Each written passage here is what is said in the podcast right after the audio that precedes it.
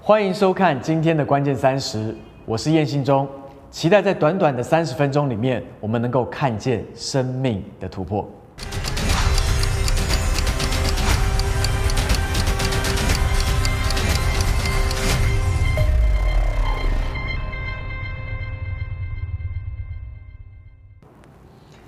之前有一集，我曾经分享到领受亚伯拉罕的福，不知道观众们还有没有印象？当时候亚伯兰即使不知道是要去哪里，但是他就是很勇敢的走出去，而且在这个走出去的过程里面呢，充满着挑战，而让亚伯兰能够继续坚持的，就是神跟他所立的约。这边讲到亚伯拉罕并不是在神与他立约之后，马上就拥有了一切。即使神已经把支票开了，但是支票还是需要有一个拿去银行兑换的动作。亚伯兰也不只是一直放在口中说神给了我这个应许，神给了我这个应许，没有，他必须要做一个动作，就是离开本族本地富家，他必须要跨出去，他好像必须要走进到银行里面，他需要把支票交给银行的行员，而钱才会从那边兑换出来。很多的时候，基督徒需要活得真实一点。什么意思呢？就是你要活在这个地上，不要只是活在天上，可以吗？不要一直说我又看到天使天军环绕这个地方了。哦，我看到那个火马跑得真的很快。哦，我看到它是红色的，而且还有斑点的。如果你天天都在看这些斑点的话，那我就求神现在就直接把你接去就好了。虽然我是开玩笑的，但是我想要强调的是。神要我们活在这个地上，当然我们要看到天上的事情，但是神要你看到绝对是有意义的，是要你能够回到这个地上，而且来完成这件事情。所以在地如在天，需要有人能够把天带下来，要有人能够有信心，像亚伯拉罕一样，能够去兑换。所以我们来看一段经文，这会是我们今天最主要的经文。是在希伯来书第六章第十二节到第十九节，我们一起来念，并且不懈怠，总要效法那些凭信心和忍耐承受应许的人。当初神应许亚伯拉罕的时候，因为没有比自己更大可以指着启示的，就指着自己启示说：“论福，我必赐大福给你；论子孙，我必叫你的子孙多起来。”这样，亚伯拉罕既很久忍耐，就得了所应许的。人都是指着比自己大的启示，并且以启示为实据，了结各样的争论。照样，神愿意为那承受应许的人格外显明他的旨意，是不更改的。就启示为证，借这两件不更改的事，神绝不能说谎，好叫我们这逃往避难所。持定摆在我们前头指望的人，可以大得勉励。我们有这指望，如同灵魂的锚，又坚固又牢靠，且通入幔内。这段经文里面很妙，因为这段经文里面回答了很多很多的东西，但是它并不是一个那么好读的经文，所以你需要花一点时间来读懂他在说什么。那么今天让我解释给你听。其实第十二节说到亚伯拉罕，他是带着信心，而且不懈怠，他总要效法那一些凭信心和忍耐承受应许的人。你要知道，希伯来书其实是写给犹太人的，当时犹太人已经在一个信仰被挑战的状态，甚至他们感觉到有点难进展的时候，这个希伯来书的作者就告诉希伯来人说：不要懈怠。总要效法那一些凭信心和忍耐承受应许的人。这些人是哪些人呢？就是走在前面旧约里面，是凭着信心的人。然后他不只是告诉你，他还直接举了例子。他说：“我们就回到了上一次我们所分享的拥抱亚伯拉罕的福里面所说的第十三节说，他就讲谁呢？他说当初神。”应许亚伯拉罕的时候，因为没有比自己更大的可以指着启示的，就指着自己启示。当时候神要跟亚伯拉罕启示的时候，说我必给你这一切的时候，他没有办法跟任何说，我指着谁启示，因为神已经是最大的了，所以他只好指着自己起誓说：“我必给你论福，我必赐大福给你；而论子孙，我必叫你的子孙多起来。”而这个结果是什么呢？亚伯拉罕既很久忍耐，你有没有觉得这四个字有一点熟悉？好像在哪里有出现过？没错，就是在《爱的真谛》的里面。《爱的真谛》一开始讲到说，爱是很久忍耐，有没有？然后最后，《爱的真谛》的结尾是什么呢？凡事要忍耐，爱是永不止息。所以在《爱爱的真谛》里面，只有忍耐，他提到了两次。我们看到亚伯拉罕他很久的忍耐的时候，他得到了什么呢？就是得到他所应许的，就是那个应许之地。亚伯拉罕进到了应许之地，对吗？他实际走到了应许之地，他看见神所应许他的一切都发生了，他拥抱了神所赐给他的福。这个福就是他拥有了大名，拥有了大国，还拥有了大福。所以这三个东西在亚伯拉罕生命的里面全部都发生了，而且这边说到，神其实不需要启示的，为什么呢？因为他的应许绝对是真实的，但是他还是发誓了。所以这边讲到什么？在第十六节跟第十八节说到，借着两件不会更改的事情，第一个就是他自己对自己发誓，第二个就是他的应许。而这两个事情发生的时候呢，神就绝对不能说谎。好叫我们这一群可以逃往避难所、持定摆在我们前面指望的人，就可以得着勉励了。所以今天我们每一个人其实都在逃往避难所的过程的里面。你需要避难所吗？如果今天你真的懂得这位神是真的公平又公义的话，你就知道你所犯的罪是需要付上代价的，而罪的代价乃是死。所以今生我们没有一个人可以逃离死亡这件事情，但是你总不要今生也死了，而永恒也死了。耶稣基督其实已经为我们开了一条极大的路，是在永恒的里面可以永远的活着，这就叫做永生。而这个东西呢，是当你选择逃往避难所的时候，你知道你生命里面真的有黑暗，你知道你生命里面真的有不配。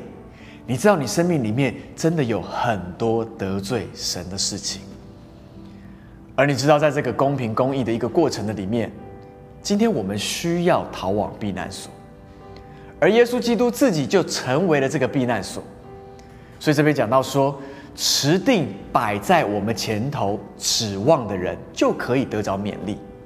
这个叫做持定摆在我们前头指望的人，其实指望。在英文里面讲到的就是 hope，所以我们持定摆在我们前面，拥有这些盼望的人呢，就可以大得勉励。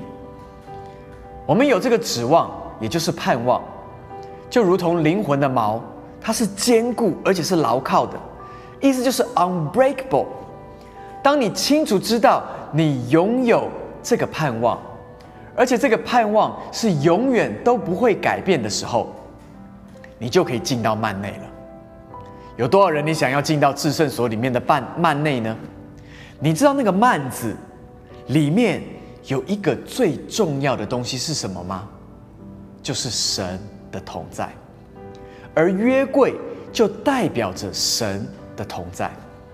你知道约柜里面有法版，代表着律法，而约柜里面有摩西的杖，代表的就是权柄。而重点是，这些东西全部都被盖在一个东西下面，叫做 mercy seat，就是施恩座。你知道，很多的人总是会高举着一些律法，我觉得没有说律法是错的。你们千万要听懂，这些东西仍然是在神的同在里面的。但是如果我只是高举这个东西，却忘记了上面有一个盖子，其实把它盖住了。而这个盖住它的东西叫做施恩座的话，那么我的信仰就是有一点点不牢固。你可能会想，今天早上我没有灵修，所以我摔倒，可能是应该是报应。有些人真的这样觉得哦，他说：“哎呀，今天我生病了，可能是因为我昨天做了不讨神喜悦的事情。”如果你确认上面是施恩做的话，你就知道你的神是怜悯。又慈爱的神。你知道，无论你怎么背叛他，他仍然都是爱你的。他用尽他自己一生的生命来拥抱你。你只要看到施恩座，而不只要只是看到下面的律法的法版，或者看到摩西的杖，那一些东西都被施恩座盖住了。所以今天，你可不可以从曼内这个施恩座的角度里面去看见？那其实就是你信心的指望。那就是你的盼望，你知道信心它一定要有一个对象，不然信心就叫做虚浮的信心。很多年轻人对于他的信心的考量，就是说，今天我觉得很大的被眺望，我觉得今天可能整个敬拜的氛围很好，我觉得今天的灯光、今天的讲道、今天所有的氛围都很好，所以我今天很有信心。不是的，信心不是虚浮的。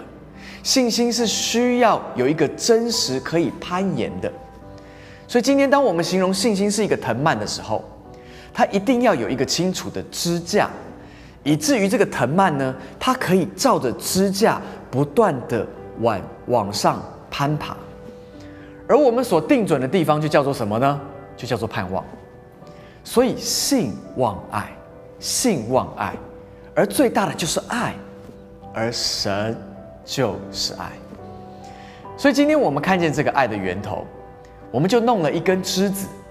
这个之子之子呢，其实就叫做盼望，以至于你的信心可以坚固的往上面不断的攀爬，直到最后到这个爱的面前。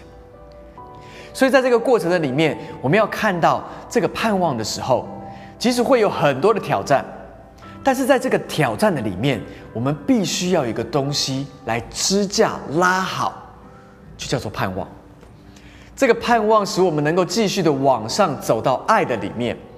所以不论挑战是什么，神最终他的祝福绝对是大的。所以让我们回到亚伯拉罕的故事。亚伯拉罕当他领受了那个极大的福之后呢，他马上遇到他生命里面四个非常大的挑战。第一个大的挑战是什么呢？就是当他离开了本族、本地、富家，然后他要走走走走走，走到已经是现在以色列的北边喽。突然间，罗德的牧羊人，也就是他侄儿的牧羊人，跟他自己的牧羊人，他们开始彼此相争了，表示他们的羊多到一个程度，他们必须要来争这个地，以至于他们能有够用的草，让他们的羊来吃。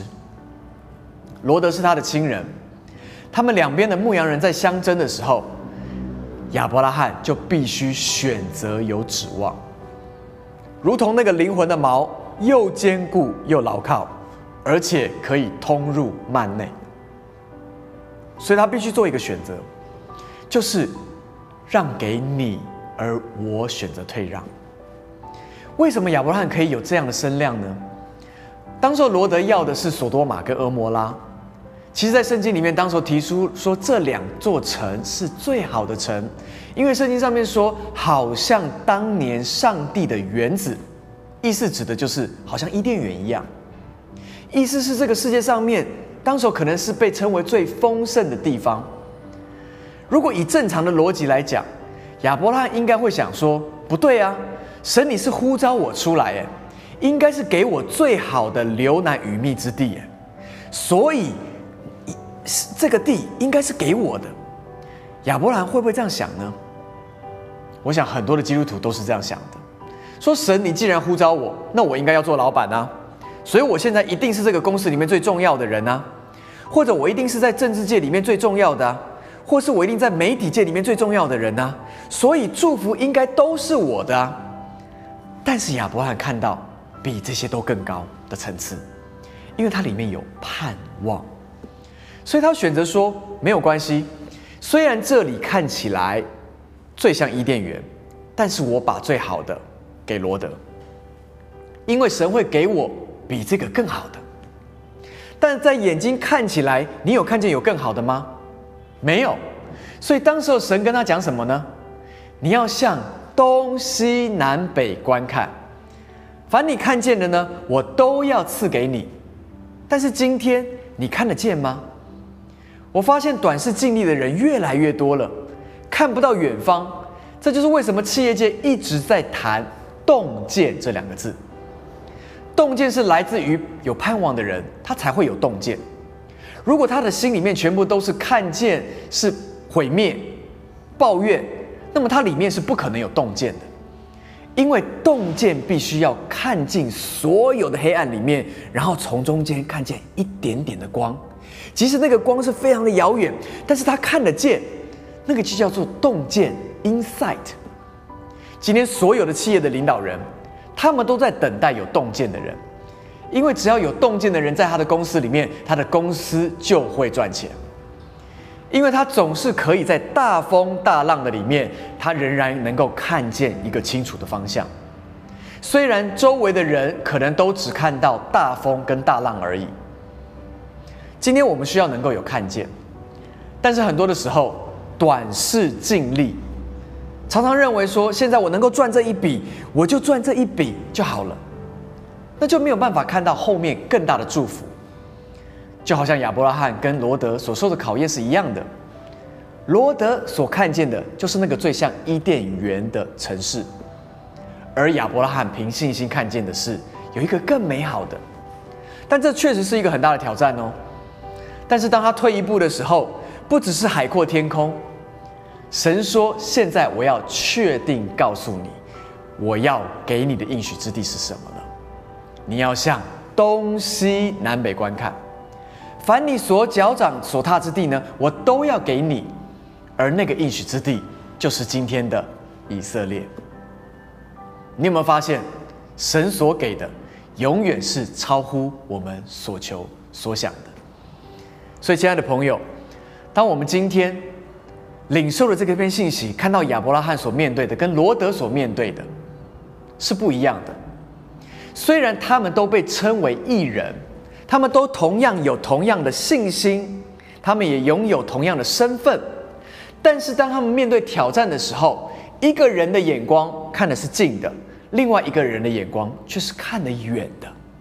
今天我期待所有今天你看关键三十的朋友们，让我们都能够有一个永恒的眼光。永恒的眼光就不是看现在，永恒的眼光是看见神掌权这件事情。因此今天。好吧，让我们一起低头来祷告，让我们都能够持守这个盼望，让我们都能够进到神所给我们的应许之地。亲爱的天父，我们来到你的面前，主，我谢谢你，因为在旧约的里面，亚伯拉罕就看见你是那位赐盼望的神。他不是以他现在的环境来做判断，他是以你的良善来做判断。因此，今天我要为所有关键三十的观众朋友们来祷告。主，我向你祷告，一个极大的恩典，在二零一九的里面，每一个人都进到永恒的盼望的里面，以至于我们能够在看起来很黑暗的里面，却能够见到那遥远的地方有一丝的亮光，而那个亮光引导我们走进洞见的里面。因此，我要奉耶稣基督名祝福所有在职场里面的每一位，他们都能够有洞见。无论你在媒体界、在企业界、在教育界、在政治界。或在艺术界，在各个山头的里面，你都因着有洞见，以至于你成为你公司里面的盼望，成为你机构里面的盼望。当你先抓住了这个盼望之后，你所说出来的话语，你所给出来的计划，你所给出来的策略，都会深深的影响你的机构，影响你工作的环境，而带来一个极深的改变。